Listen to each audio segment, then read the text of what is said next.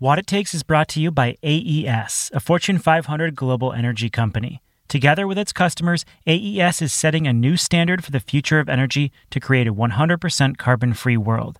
AES partners with organizations, no matter where they're at in their energy journey, to co-create the greener, smarter energy solutions the world needs. AES's team of more than 500 clean energy innovators in the U.S. find solutions that are both economically viable and environmentally friendly. AES is also walking the walk to achieve net zero carbon emissions from electricity sales by 2040. Learn more about how AES can empower you to achieve your energy goals and create the energy future we all need at AES.com.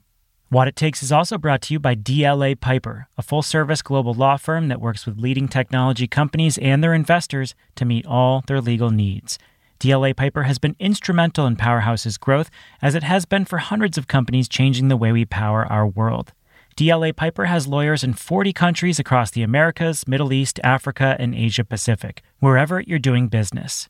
DLA Piper delivers value to its clients. It helps startups go from garage to global, and it helps established technology companies to grow smartly. You can subscribe to DLA Piper's thought leadership events and publications at dlapiper.com.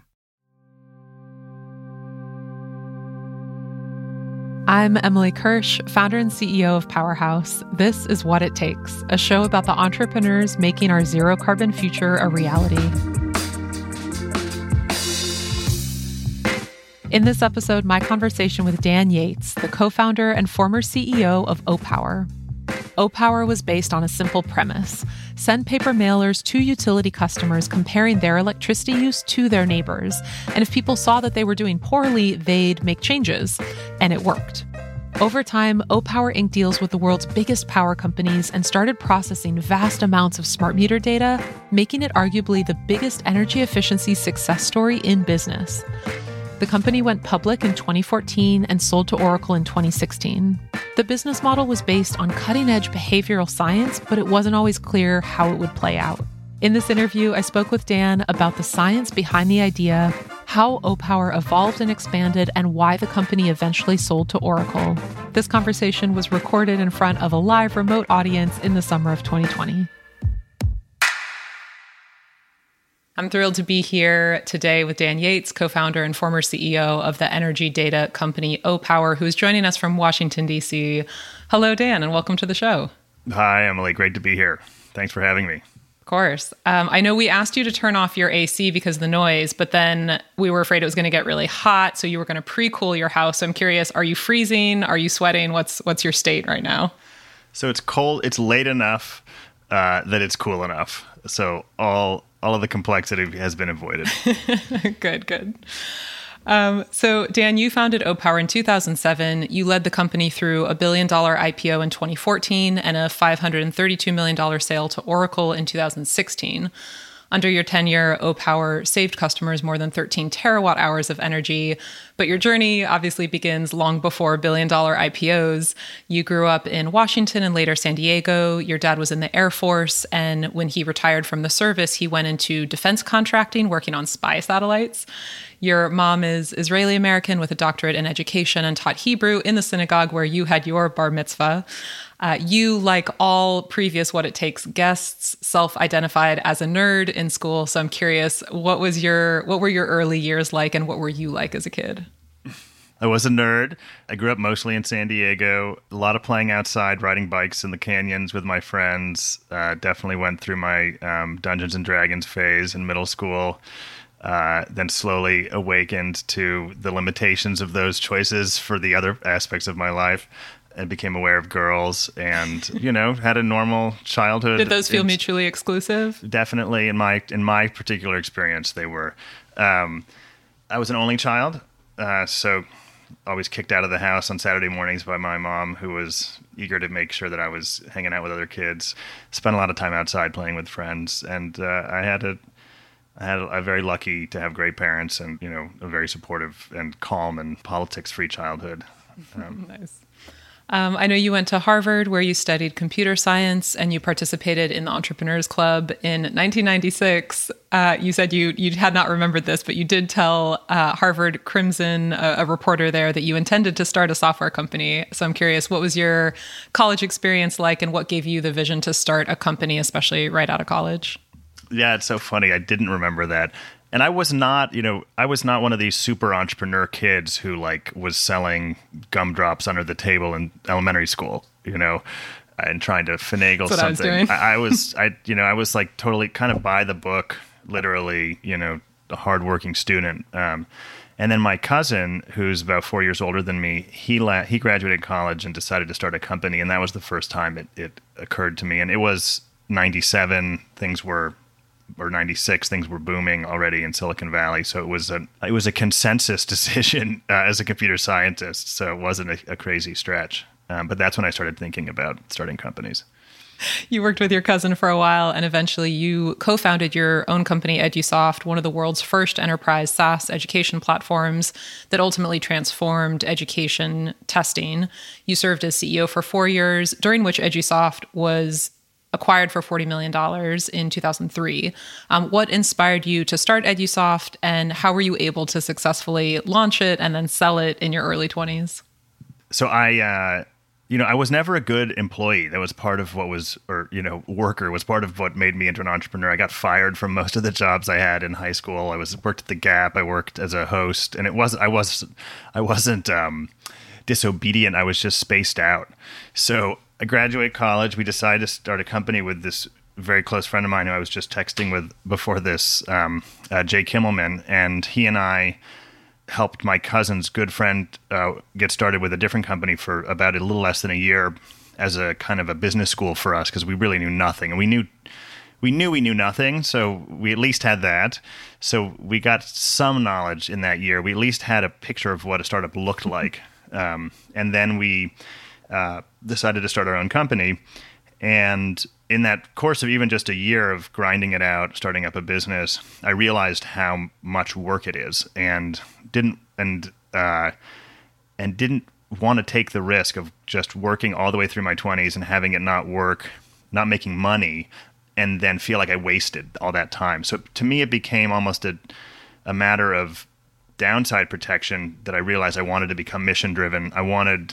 This has to be bigger than just money, because it's not enough to sustain me to make this level of sacrifice. And so it was in that context that Jay and I started talking about where to focus. And we both have backgrounds, personal family backgrounds in education. Both of our moms are teachers. We both felt really changed by our experiences at Harvard. We were roommates. And so that's how we decided to focus on education. So after you sold EduSoft, how old were you when you sold the company? Just turned 25. So you took some time off before founding Opower, and during this time, you and your then girlfriend, now wife, drove the entire Pan American Highway from the Arctic Circle to Tierra del Fuego. What inspired you to take the trip, and how did it influence what you decided to do next? Yeah, so EduSoft ended up being a success, at a smaller scale, and I was feeling really like ahead of the ball. I was 25 and I'd sold my company and I felt like the world was my oyster. And I talked my girlfriend into taking this year and a half off, taking this trip.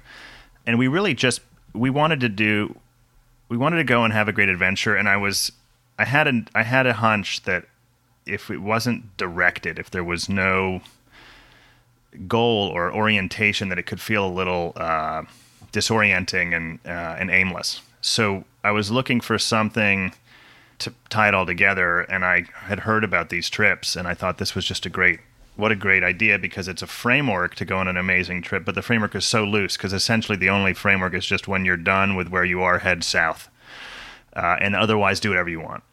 So I talked her into this.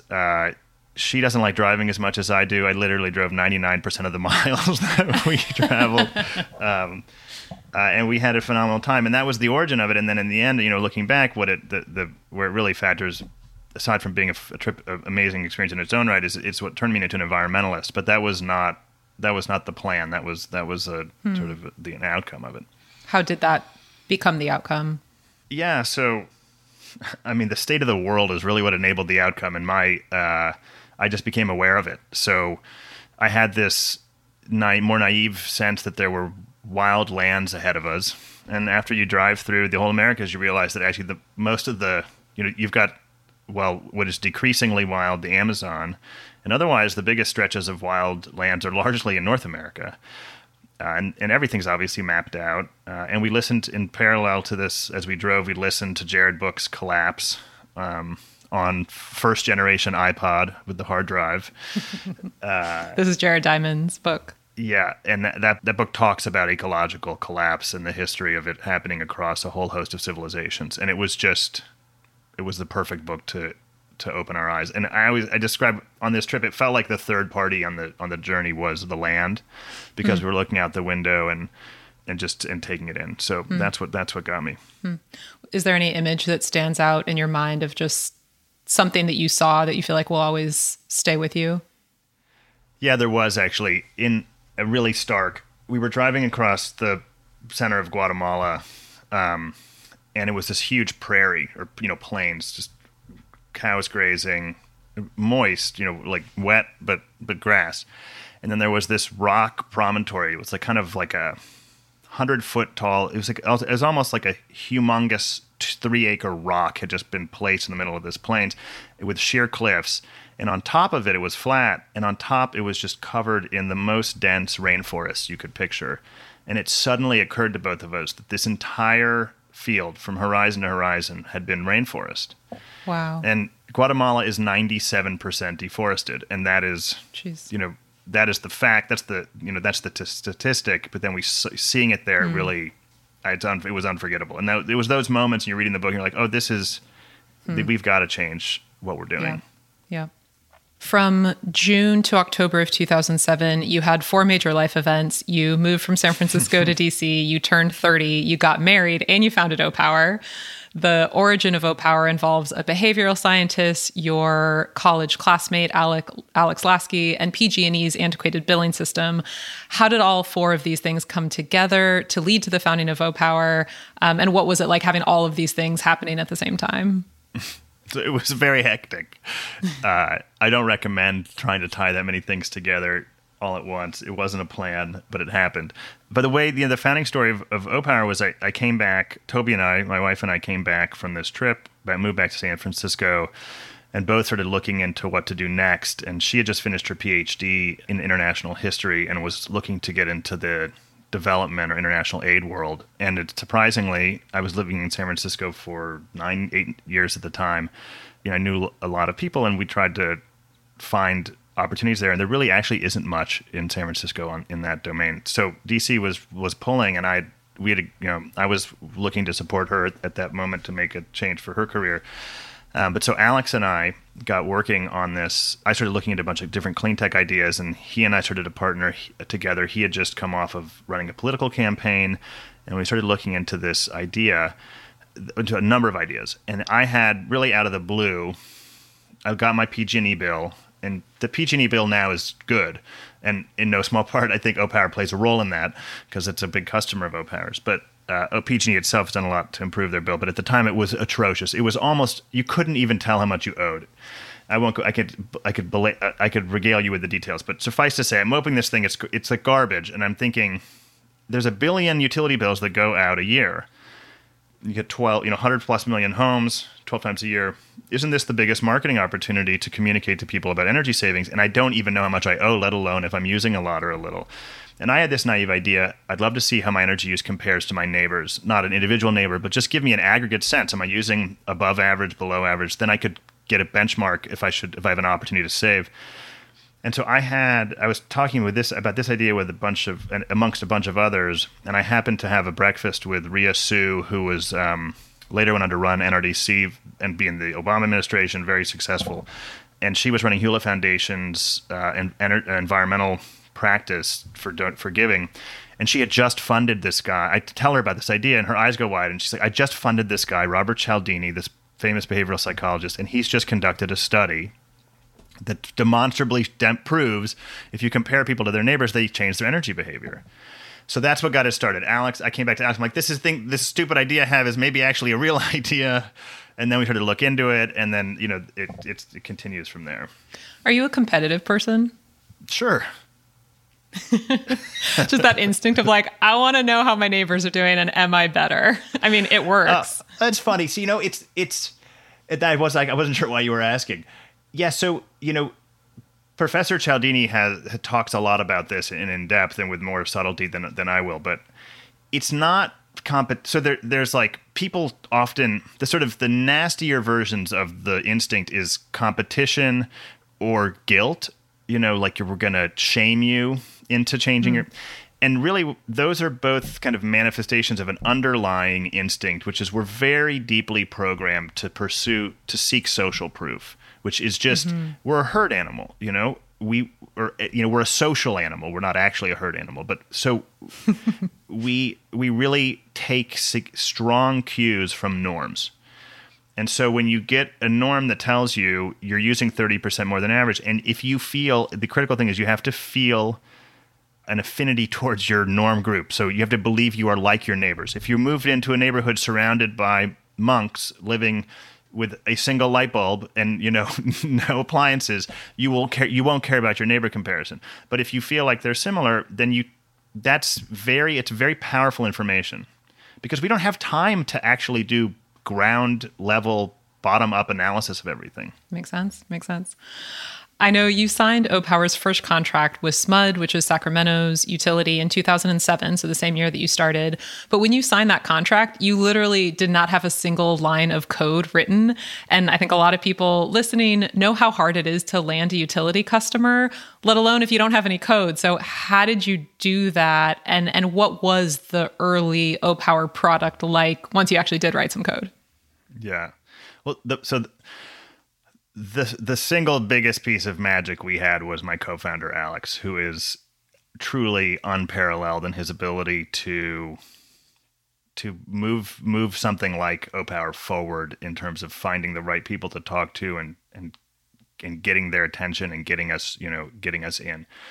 That was the magic. And then the other essential piece is that we did all the work to really put together a product that had very crisp product market fit within the utility sector. And the utility sector is very weird. So they don't just buy things it's not like, you know, you think you go to a business, they're going to buy something because it's going to improve their bottom line. Like that, it's totally different physics in the utility industry. So largely, to cut it short, there's a huge multi-billion-dollar segment of the utility industry that pays for energy efficiency programs. And the math, the physics there is, I will buy things if they can help consumers save energy cost effectively. And so if you can deliver a program that works, that reduces energy use, and it's demonstrable, it's measurable, and it's cheap, they'll buy it. And so we did all the work to package this up. And the critical piece was that we pitched the program to be implemented as a clinical trial. So we would do a randomized test and control, and the utility could directly measure the impact of our communications on reducing usage. And then when you had that, it fit into their model. And then Alex did all of his magic and found us the right people. And then we got our sale. And then we wrote the code really fast. How quickly? I mean, we had like 5 months to launch, and we started like a week after we signed. So How big was that first contract? So utility numbers are crazy. That contract was almost $400,000. And that was your very first contract. And that was 1 year. Yeah. Wow. Now, we signed smaller contracts, but then later in Opower's, you know, and Opower today under Oracle has $100+ million contracts. Wow. So it becomes a different beast in that industry. Yep.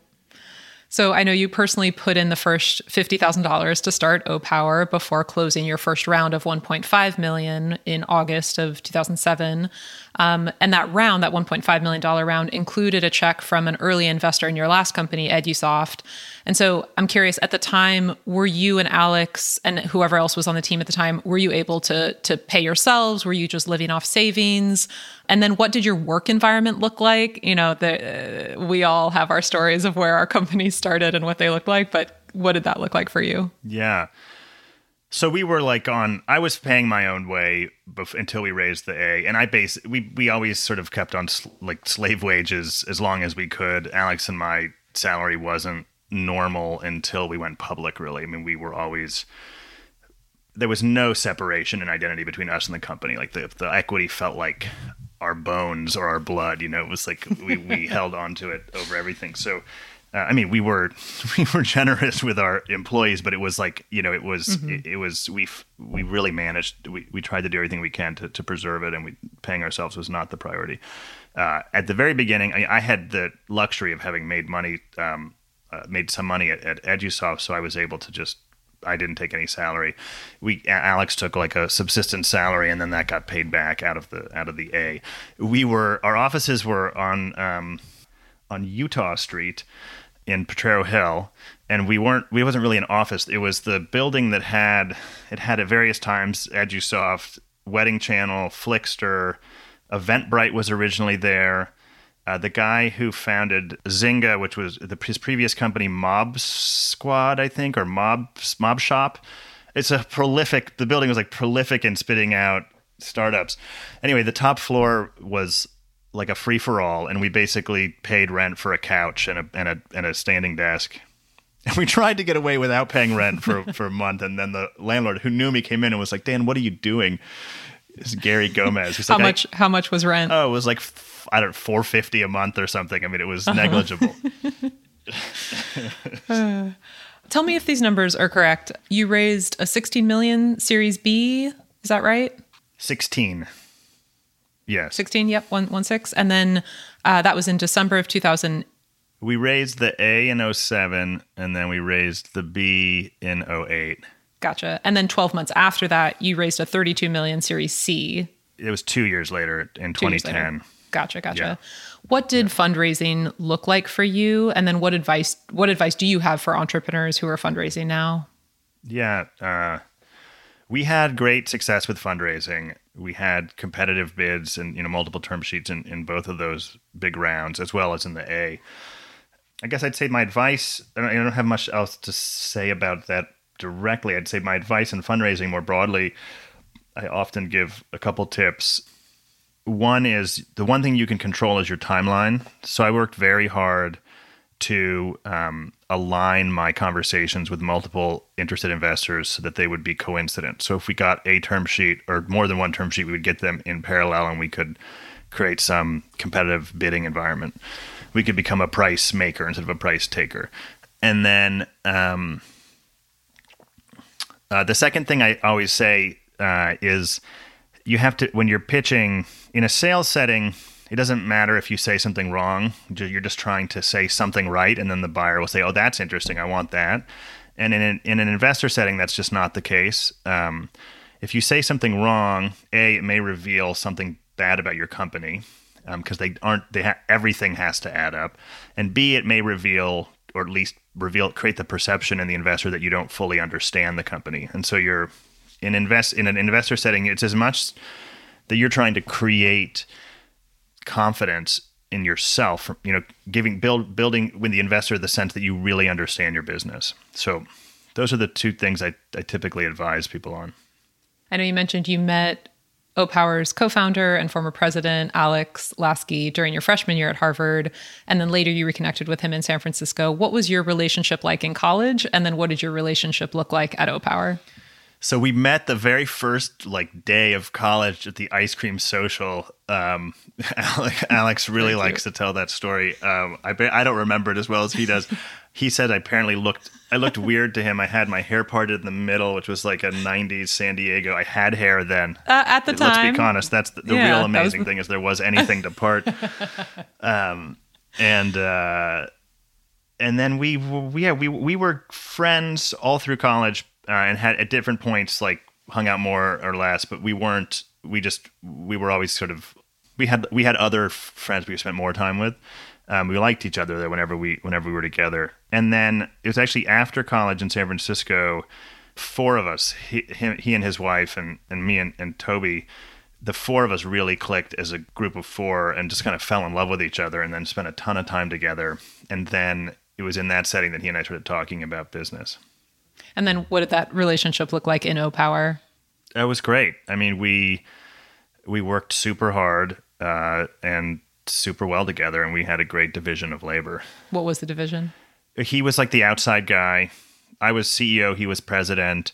He was constantly forging ahead, breaking new ground outside of the company, with leading the company outside, meeting new customers. He brought us all over the U.S. first, and then he opened up the doors all over the globe, closed sales in Sweden and Japan and almost in Middle East, but never got that. But all over the world. And then I was like I was the operator who, kept the trains running and also did all the, and ran the board and worked with the investors. He also he's a very soulful guy, and he was a huge part of the culture in the company. He really helped set the tone inside the company with all the employees, and is beloved. It's a great addition. So yeah, all of this culminating in 2010 to then-President Barack Obama visiting Opower's Arlington, Virginia location after having just announced a $2.3 billion program for tax credits for clean energy jobs. And he touted Opower as an economic recovery success story and a great emblem of clean energy jobs. During Obama's visit, he said that the company's growth is a model for what we want to see all over the country. What impact did the visit have on Opower and on you? And then also, what was going on? What was the macro environment like at the time? I mean, it was like, wow, what a day, right? I mean, it was unforgettable and such a joy to have had that day and to have had that visit. From a business perspective, I think it opened some of our customers' eyes. Like, oh, this Opower, maybe we should take them a little more seriously if the president's popping by. But it wasn't a big business thing. It was it was just a boost for us as a team, and it was powerful. It was a powerful visit. At the time, it was sort of a second wave of the financial crisis that ended. There was the bailout and the big all the TARP money, and a lot of it was directed towards clean tech, and it was critical for the administration to have some successes. Many people don't remember, they gave a ton of money to Tesla, which has worked out quite well. There was a lot more attention paid to the money that went to companies that didn't do as well. But so they were looking for successes, and we were happy to be an easy example of it. So at this time, Opower was growing really quickly. At one point, you were working with 93 utilities around the world, as you mentioned, in countries all over the world. This is all happening by 2014. How did Opower's product and then the company culture change as you grow? So both curious about the product itself, and then you mentioned the culture and Alex's role in that. Yeah, so I'd say the culture didn't change. I mean, it feels different to be at a really small company and a big company. But, the tenets of our culture were around we were very mission-driven. We were very focused, on having an impact on the environment and measuring that. We put a real priority on no greenwashing. If we couldn't measure and say beyond a shadow of a doubt that it really had happened, we didn't count it. And that was a big, and then we had, our other values around the, typical business, good high growth, well-run startup, values around transparency and collaboration and all these kinds of things. And we just had an exceptional team. The diaspora of companies that have been founded from Opower, alumni, as we call them, is something I'm really proud of. So the culture, didn't change much. Sorry, you had there was a second part of the question that you. The product itself. Like you went from no code to writing code really quickly. What did the product look like as you started to scale? I'd say we went through all the classic phases of software development. One of the biggest things is as the team grows, you have to, get much more disciplined about documentation and process and communication flows and how you plan. And we did a lot. We got better and better at that stuff. We went through a couple versions. We had the classic re-architecture investment that went nowhere.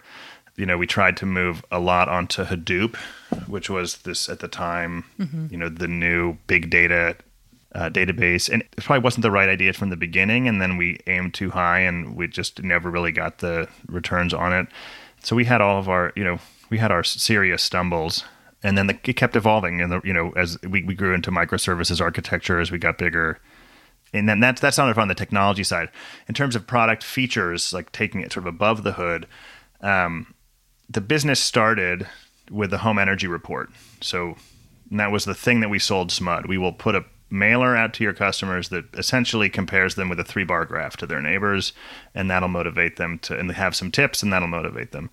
And where the company evolved from a product perspective was, first of all, we went online. So we built a robust website so you don't have to get a paper mailer to get your results. And then the big places we innovated or advanced was we became the single biggest repository of smart meter data in the country. Mm. So we had like 40% of all U.S. energy data flowing through our servers every day.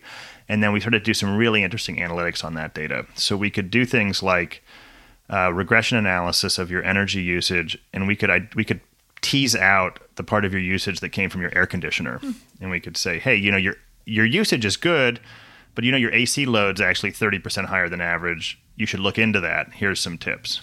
Or your lighting is high. So those are some of the things that we did. And did people take action on it? Were you able to see like a measurable difference in behavior? And what did that look like? Yes. I mean, our next versions of the report of the suite, what we would see is that we were able to drive incrementally higher reductions in energy usage. So it was all small stuff in aggregate, right? So we would get like a 1.5% average reduction across 1 million homes in a utility. And then as we rolled out these new features, we'd see that 1.5% go up to 2%. Mm. But when you put it together, we had 20 plus million homes. We were actually providing as much energy savings that it was equivalent to we had basically built a Hoover Dam of behavior change. That's I love that. And that's awesome. That, to me, that was the, like, oh my God, we've done it, It was one of the greatest public works projects of the last century, and we've done it with, behavioral science. What It Takes is brought to you by AES, a Fortune 500 global energy company. AES imagines a future that is 100% carbon-free, and it's doing the work today to make that future a reality. AES is partnering with organizations to help them transition to new, smarter, and cleaner solutions, all while continuing to meet their energy needs and give them a competitive edge. Creating a greener future for everyone means working together globally across industries of every kind, from utilities in Hawaii to corporations in Virginia and at every stage of development. In the U.S. alone, AES's clean energy business is leveraging its 2.5 gigawatt portfolio of renewables and 12 gigawatt development pipeline to co-create and scale innovative solutions like solar, wind, energy storage, and hybrid clean technology portfolios to make the biggest impact to both your sustainability and business goals. AES is setting a new standard for the future of energy. Learn more about how you can join at AES.com. What It Takes is also supported by DLA Piper. DLA Piper has been instrumental in Powerhouse's growth and success, as it has been for hundreds of companies changing the way we power our world. DLA Piper's team of technology sector lawyers supports clients with their legal needs across the globe. As demand for zero-carbon energy and other climate solutions grows, startups and established companies in the energy sector are looking to their lawyers to provide more than just legal knowledge. They're also seeking in-depth sector know-how and innovative solutions to the challenges they face. DLA Piper's energy lawyers deliver focused, creative sector advice wherever in the world clients need it. Being both global and local, DLA Piper understands the technical, geographical, commercial, and geopolitical factors that shape the energy sector. DLA Piper also has a podcast called Beyond the Curve, which features topics and guests from across the business spectrum. Its goal is to help businesses and communities navigate the challenges they face in today's world. You can find Beyond the Curve on podcast platforms like Apple Podcasts, Spotify, or Stitcher, and find more about programs and publications at dlapiper.com. In 2014, you Opower IPO'd for $1 billion. What led to the decision to take the company public, and what was that milestone like for you? So going public felt like the right next step in the company's evolution. We had gotten big enough. It was, an IPO is first and foremost a financing event. So we raised over $100 million. And we raised it at a good valuation. So there was limited dilution to existing shareholders. It, of course, also then creates the potential for liquidity over time. and we felt ready for it. We felt mature enough to handle it. The actual event in the moment is super fun. I mean, it's wild, and it's because the banks and the exchanges put together a whole show. I mean, it's a circus. They give you all these plaques that are just contrived. Like the stock exchange makes plaques, so you have plaques now. It was fun. Do you still have the plaques? Of course. Yeah. So then that was 2014. And then in 2016, you sold the company to Oracle for $532 million. How did the sale come about? What factors were you weighing and thinking about that sale? Yeah. So Oracle did a nice job publicizing the number 521 because they want to publicize the smallest number possible. So they subtract the cash in the company. We actually sold for about $100 million more than that. But in any case, yeah, it's just kind of funny. I get that in occasionally. But regardless, we sold to Oracle.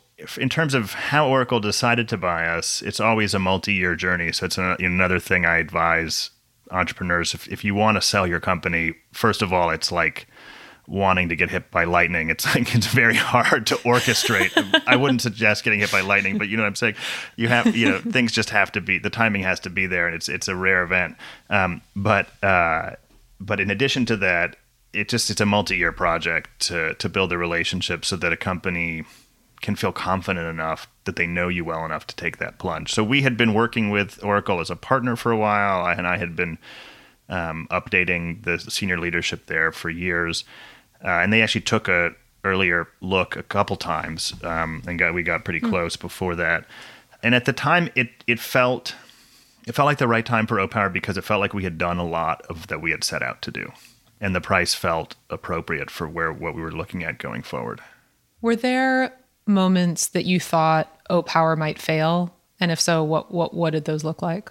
Yeah, the period when I thought we might totally fail was early. So as a company gets bigger, the failure fear changes from like bankruptcy to just like radically diminished value, right? So I just think of two examples, the two most painful moments. Very early on, just before as we launched with SMUD, I got my hands on the actual data of these initial behavioral science tests that Professor Cialdini had done, and that we had essentially based the entire bet of the company on. And it turned out that the data, while presented accurately in his studies, so not impugning that research in any way, it was just very small data sets. And so it really became clear to me how much noise there was in those results. And it wasn't okay with us to know that there was just going to be a result. It had to be a certain level, otherwise it wasn't economic. And so I was just like sort of the floor fell out from under me. I was like, oh my God, we have no idea if this is going to work sufficiently well. And then the first few months of results came in and we weren't changing behavior. Wow. And like, what is this company if that's not happening, right? Wow. And that was happening, so that feeling for months. You didn't have like the data you expected. Jeez. Yeah. And then it started to tick up, and we had that first month where it was like a 2% reduction, and we were just like, oh my God, but is this noise, you know? Yeah. And then that whole year was just unsettling. I can imagine. But it worked. The other one was that we had a full out, like throw down, like as intense of a competitive fight as I've ever had with another company, which is Tom Siebel's company, C3. And they came into our market, and he is a dirty fighter, and he pulled every trick in the book, tried to undermine us and our key clients, and that was an 18-month battle to win back, to secure that business. And we've ultimately, he left the utility industry largely on account of that, and his C3 is apparently doing very well, but in other industries, that was horrible in terms of its intensity. Yeah, especially for it to have lasted that long. Yeah, and I'm not that's not why I got into business. You know, I'm not like a zero-sum fighter. I don't want to bloody somebody else's nose. We were mission-driven. We were trying to build something big and new. He wasn't and isn't mission-driven. I don't know if he even knows what that phrase means. And he was just out to kill. And it felt, it was actually a very hardening experience, because you realized that felt like it was at war, like you're outside the wire. He's going to do whatever it takes to win, It has nothing to do with any bigger picture. Yeah. It was a very intense experience. Yeah. Speaking of intense experiences and big decisions, what led to your decision to ultimately leave Oracle in 2017? So that was actually that was an easy decision.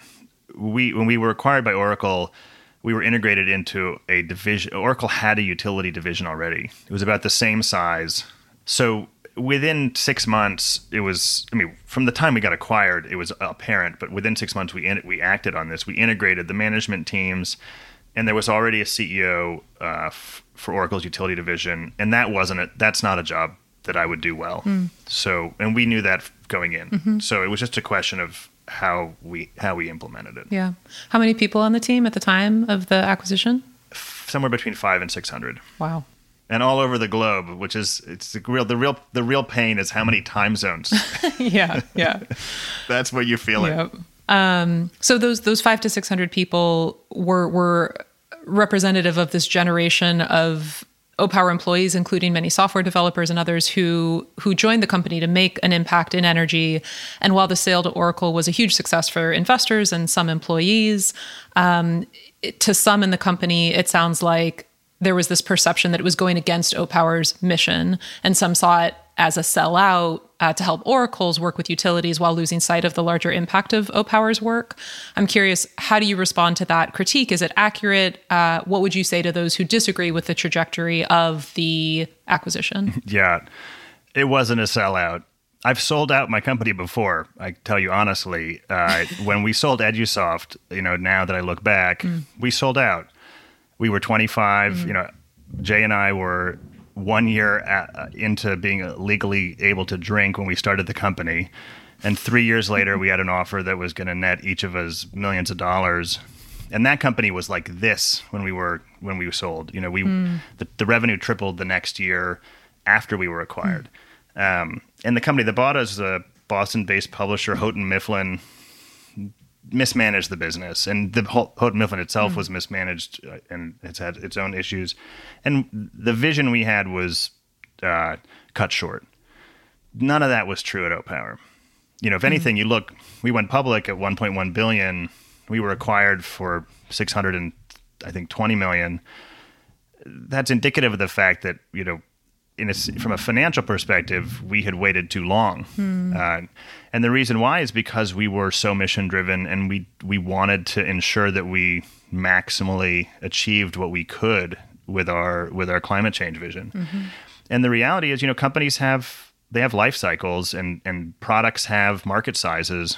And we tried like crazy for a decade to introduce additional behavioral science-based energy efficiency products. And we just...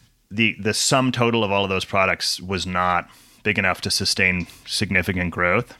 And so the business had been pushed into utility customer service, which from our customer's perspective is a direct adjacency. From a mission perspective is like oil and water. Mm-hmm. But that had already happened, and there wasn't really any changing it. And as we looked forward, we said, look, the efficiency business is mature. The future is in utility customer service, and that's really better run by a company like Oracle. Mm-hmm. And if you look today, almost five years later, that's how it's panned out. The efficiency business is about the same size as it was when we sold the company. Gotcha. So, and one other thing I'd add, I mentioned this before, one of the great things about selling a company at the right time is you unlock all these loyal and super talented employees to do new things. And I look at the alumni now, a friend and former employee who I was just texting with today has gone on to found a baby toy company dedicated to using brain science in every single toy, and they're doing phenomenally well. There's another startup that's working called In Class Today that works on truancy reduction using behavioral science. Mm. There's another group that's founded a nonprofit working on reducing recidivism in prisons. Mm. And it's just like the company that I'm deeply involved with now, and that our former CMO is now the CEO of, is going to try and be the Tesla of home heating. This is Dandelion. Dandelion Geothermal. And you've had Kathy on your show. So you know, all of these companies have been unlocked by people moving on to do other things. Given what you're doing now, as far as being chairman at Dandelion and investing, and you joined the board of NRDC, what do you see as your role in energy moving forward? Yeah, I don't know if I have an overarching answer. I mean, I always have my eye out for where I think I can have a leveraged impact. And in both cases, you know, NRDC and Dandelion, I feel like I'm able to really do that, and that's what drives me. And I think the thing I learned at Opower, and it's the opportunity I have now, is that I get to see big ideas, and that's really my only limiters. I'm not interested in things that can't get huge. They may not get huge, but I don't want to be involved in something that can't possibly get huge. So as I mentioned earlier, you are married. I don't think I mentioned this, but you have two kids, a 3-year-old and a 7-year-old. How did you balance being a partner and a parent and an entrepreneur all at the same time? Debacle. There is no balance. And my wife, you know, would say the same. I was just consumed by Opower. So I'm fortunate that my second son was born after I left Opower, so I was able to be finally a great husband and dad to him when he came, you know, when he arrived. And my older son was only 4 when that happened. So for all of one of their lives and most of the other now already, I have been balanced. But starting a company is not a balanced activity, at least for me. That's my conclusion. Last question before we move into and close with our high voltage round. In the mind of Dan Yates, what does the future of energy look like? I mean, what I hope the future of energy looks like is just an acceleration of the trends we already see before us, because it's all there. We don't need fusion reactors. We don't need a tripling in the efficiency of solar panels. We just need we need a political will and focus to do the things that are in front of us. Well, that's what I hope it is. All right. Moving into our high voltage round, quick questions with quick answers, starting with, if you were an animal, what animal would you be and why? I would be a frigate bird. Do you know what frigate birds are? No, but it sounds fun to say. The frigate bird is this extraordinary seabird that has the most incredible efficiency of flight. It barely moves its wings. It's beautiful. That's what I'd be. You can just, they hover for hours. There are people commenting in the chat. You have fellow frigate bird fans out there. Friggin' frigate bird. If you had to start a new career tomorrow, what would it be? I can have any skill that I want. What I love about these questions is that they're intentionally open-ended, so your interpretation of the question is as interesting as your answer, so yes. I'll go guitarist and potter. Potter? Like pottery? Yeah. Huh. How come those two? I did that for a while. Very, very enjoyable, very in the flow. I like it. What's the best investment you've ever made? So I'm betting that the best investment I will have ever made is Dandelion Geothermal. I really have never been involved with the company. This sounds like a plug, but it's honestly what I feel like. It's I've never been involved with a business that I think could really be a $10 billion business. It just has like an absolutely unlimited potential. So I put a bunch in, and I put a bunch of my time in, and we'll see. But I'm rooting for it. What is something that you thought was true that you no longer believe? This satisfies the question. I wish that I had known the power of mentors when I was younger. Did you not have them or feel like you didn't have them? I didn't seek them out, and I kind of spurned them when they appeared to me. And then I ended up having accidental mentorship, and on reflection, I've realized how valuable that is. I just wasn't open to being taught. I had to do it all myself. And I really wish I'd had like a older mentor here and there. I got to them late. You got to them late. Yeah. What is your worst trait? Well, I think I may have already hit it. I see what's wrong, which is also a strength. But I can really home in on weaknesses to a debilitating level. If you could change one thing about the world, what would it be? I mean, I would wave a wand and we would not have a climate change or a habitat destruction problem, which I think doesn't get the headlines as quite as much, but is equally the problem. Finish these sentences for me. Companies fail because? Either execution or not product market fit. If I could have done one thing differently, I would have... I would have tried to find more balance. Do you know what that would have looked like for people who are seeking that now or struggling with that now? I mean, literally, it's just trying to find a way to have less of your brain cycles consumed by one thing.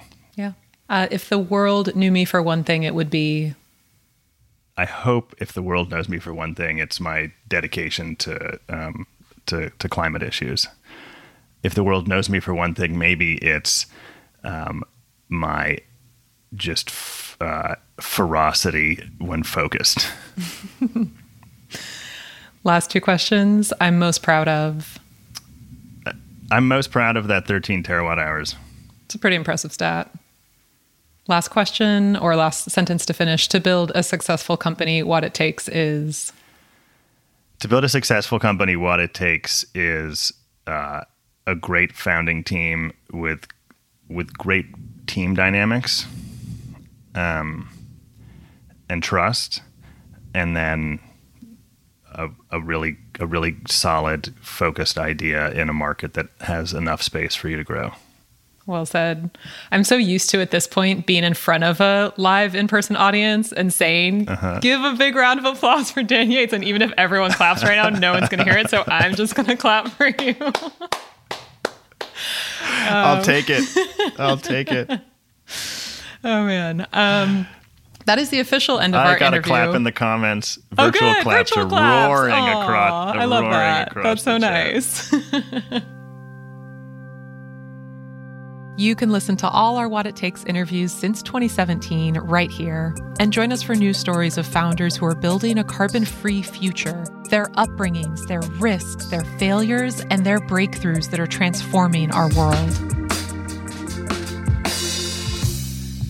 We're launching new episodes monthly throughout 2021. Subscribe everywhere you get your podcasts. What It Takes is produced by Powerhouse in partnership with Postscript Audio. Powerhouse partners with leading corporations and investors to help them lead the next century of clean technology innovation.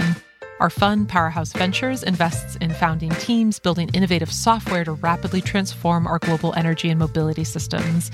You can learn more at powerhouse.fund. That's powerhouse.fund. Our executive producer is Stephen Lacey. Our producers are Jamie Kaiser, Rye Story Fisher, and Emma McDonough. Sean Marquand mixed the episodes and composed our music. I'm Emily Kirsch. This is What It Takes.